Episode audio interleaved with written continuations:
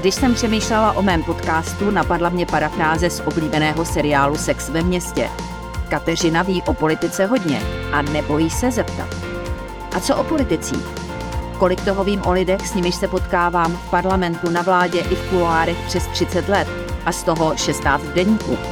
Jací jsou to lidé, jaké mají motivace, ale také zlozvyky, nebo v čem tkví jejich kouzlo pro voliče. Tento jiný pohled se vám nyní pokusím nabídnout. Hodně se v poslední době mluví o zásazích států do ekonomiky jinými prostředky. V Evropě třeba je to Green Deal, snaha o e, změnu klimatu pomocí tedy státních zásahů a vlastně i ovlivňování firemní politiky. Ale já jsem zaslechla, že něco podobného se vlastně chystá i ve Spojených státech, protože pan Sullivan představil ekonomické záměry eh, administrativy Joea Bidena. Jak to je? No tak eh, stát samozřejmě zasahuje do ekonomiky. Dobrý stát vytvoří prostředí, kde je eh, kde, kde trh velice dobře funguje a je konkurenční. A potom ho vlastně doplňuje hospodářskou politikou vlády. A takže jestliže nyní je velká snaha opravdu eh, zavést eh, takovou ekologicky prospěšnou hospodářskou politiku, tak vidím, že se to děje jak v Evropě, tak teď velice silně ve Spojených státech. Ale je to něco, kde opravdu je potřeba na to přejít koordinovaně a postupně, tak aby to nevyvolalo velké eh, šoky, ale na druhé straně to opravdu zlepšilo životní úroveň. A je to důležité v tom, že ta role státu, hlavní role státu je zlepšit životní úroveň obyvatelstva široce pojatou, to znamená i ekologicky čistější ovzduší a tak dále. No a k tomu se samozřejmě snažíme do, dobírat tím, že eh, vytváříme hospodářskou politiku, která postupně vlastně přechází na modernější, čistější způsoby výroby. Myslíte si, že i do budoucna je eh, tou nejlepší cestou a perspektivou pro všechny e, západoevropské a dejme tomu severoamerické společnosti otevřený konkurenceschopný trh, nebudou se prosazovat e, nacionalistické tendence, izolacionismus, cla a tak dále, jak e, to také vidíme v některých členských státech Evropské unie? Ano, ten tlak protekcionismu sílí a je potřeba mu čelit, protože je zcela jasné, jak z ekonomické teorie, tak z praxe, že jsme na tom všichni lépe, jestliže je otevřený konkurenční světový trh, než, než kdybychom se uzavřeli vlastně do takových těch trzí, jako je Evropa, Amerika separátně a Ázie separátně. Takže tady opravdu je důležité, aby se ten trh co nejvíce otevřel a země se specializovaly. To je proč je tak dobrý, že se země mohou specializovat v tom, v čem jsou dobré a výroba je potom velice efektivní a všichni z toho máme výhody. Mm, vláda představila svůj úsporný balík, který zdůvodnila především nedobrou kondicí veřejných financí. Když jste se na něj tak díval, je to krok správným směrem? Je to částečně krok správným směrem, jsou tam některé elementy, které jsou dobré, ale opravdu bych doporučoval, abychom se zaměřili na to, jak nejlépe zvýšíme životní standard, to znamená HDP, řekněme, jako měřítko, protože jsme právě prošli recesí jako jedna z velice málo zemí a vlastně se zaměřujeme na něco, jako je deficit rozpočtu, což je nástroj, místo abychom se zaměřovali přímo na to, co je ten cíl, což znamená HDP jako měřítko životního standardu, to má vláda zajišťovat a zvyšovat. A jak může vláda e, dobrou hospodářskou politikou právě povzbudit růst HDP, čili hrubého domácího produktu, jak říkáte?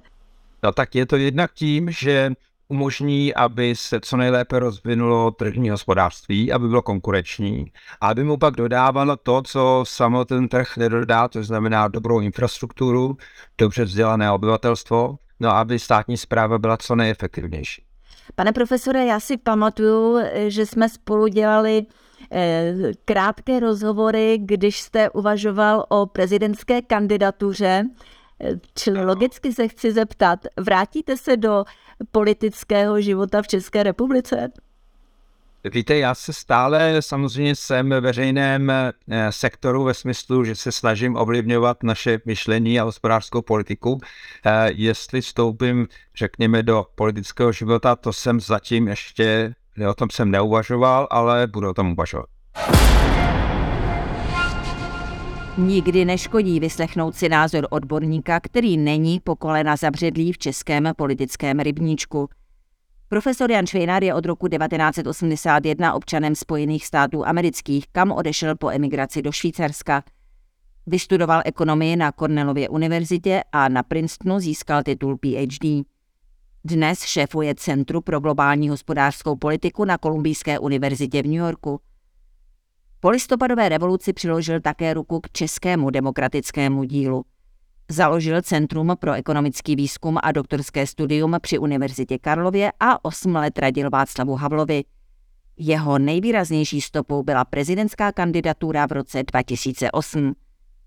Proti sobě tehdy stanuli dva profesoři ekonomové, ale jinak muži zcela rozdílní. Václav Klaus si byl vždycky jistý sám sebou – jeho pravda se podobala těm zjeveným, nespochybnitelným. Byl přesvědčen o správnosti své cesty od socialismu ke kapitalismu. Odmítal saloní katedrové teoretiky či levicové nadšence, kteří popírali trh bez přívlastků a sázeli na zaměstnanecké akcie. K těm prvním počítal třeba Jana Švejnara, ke druhým Miloše Zemana nebo Valtra Komárka. Kromě toho se Klaus dokonale vyznal v českých politických poměrech – Věděl, na koho zatlačit, komu něco slíbit, s kým se vyfotit na balkoně v Lánech. Naopak Švejnar byl mužem odjinut, dokonce s americkým občanstvím. Rozhodnutí o dobývání Pražského hradu několikrát odložil. Tato váhavost a neznalost místního zákulisí se mu vymstily. Se svým rivalem se dostal až do druhé volby, v níž byl ve třetím kole zvolen Václav Klaus 141 hlasy. Jan Švejnar odešel poražen, když obdržel 111 hlasů. U této nedůstojné taškařice jsem byla osobně a ano, pokud váháte, skutečně šlo o volbu hlavy státu, během níž se objevovaly v obálkách nábojnice, poslankyně omdlévaly a vzduchem létaly úplatky. Komentátor Bohumil Doležel tehdy psal o Klauzově páté koloně ve Švejnarově stanu. Do médií unikl mail šéfa strany zelených Martina Bursíka, který omylem odeslal poslankyni Olze Zubové, již se týkal jeho obsah. Adresovaný byl ale Kateřině Žak. Stálo v něm. Ona ta kráva nás už ani neumí oslovit, to je neuvěřitelný. Donutíme je ke spolupráci. Silou, Kaťuško. Dnes už si tento detail vybavuje asi málo kdo. Jisté za to je, že hradní fraška přiměla zákonodárce o čtyři roky později vzdát se práva volit hlavu státu a přenést ho na občany. A tak se otevřela cesta deseti letům Miloše Zemana. Když se v roce 2012 novináři ptali Jana Švejnára, zda vyzve právě jeho, odpověděl příznačně. Nikdy jsem nešel za netransparentními zdroji. Mám však obavu, že kampaň se stává soubojem peněz a vlivových skupin, ne soubojem vizí, a proto jsem se rozhodl nekandidovat.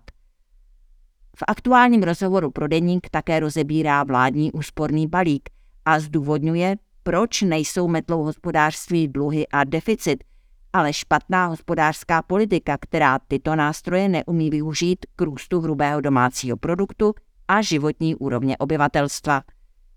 A co si Jan Švejnar myslí o důvodech vysoké inflace a proč by raději zavedl karenční dobu, než by uložil všem zaměstnancům povinný odvod na nemocenské pojištění? Detaily se dočtete na deník CZ.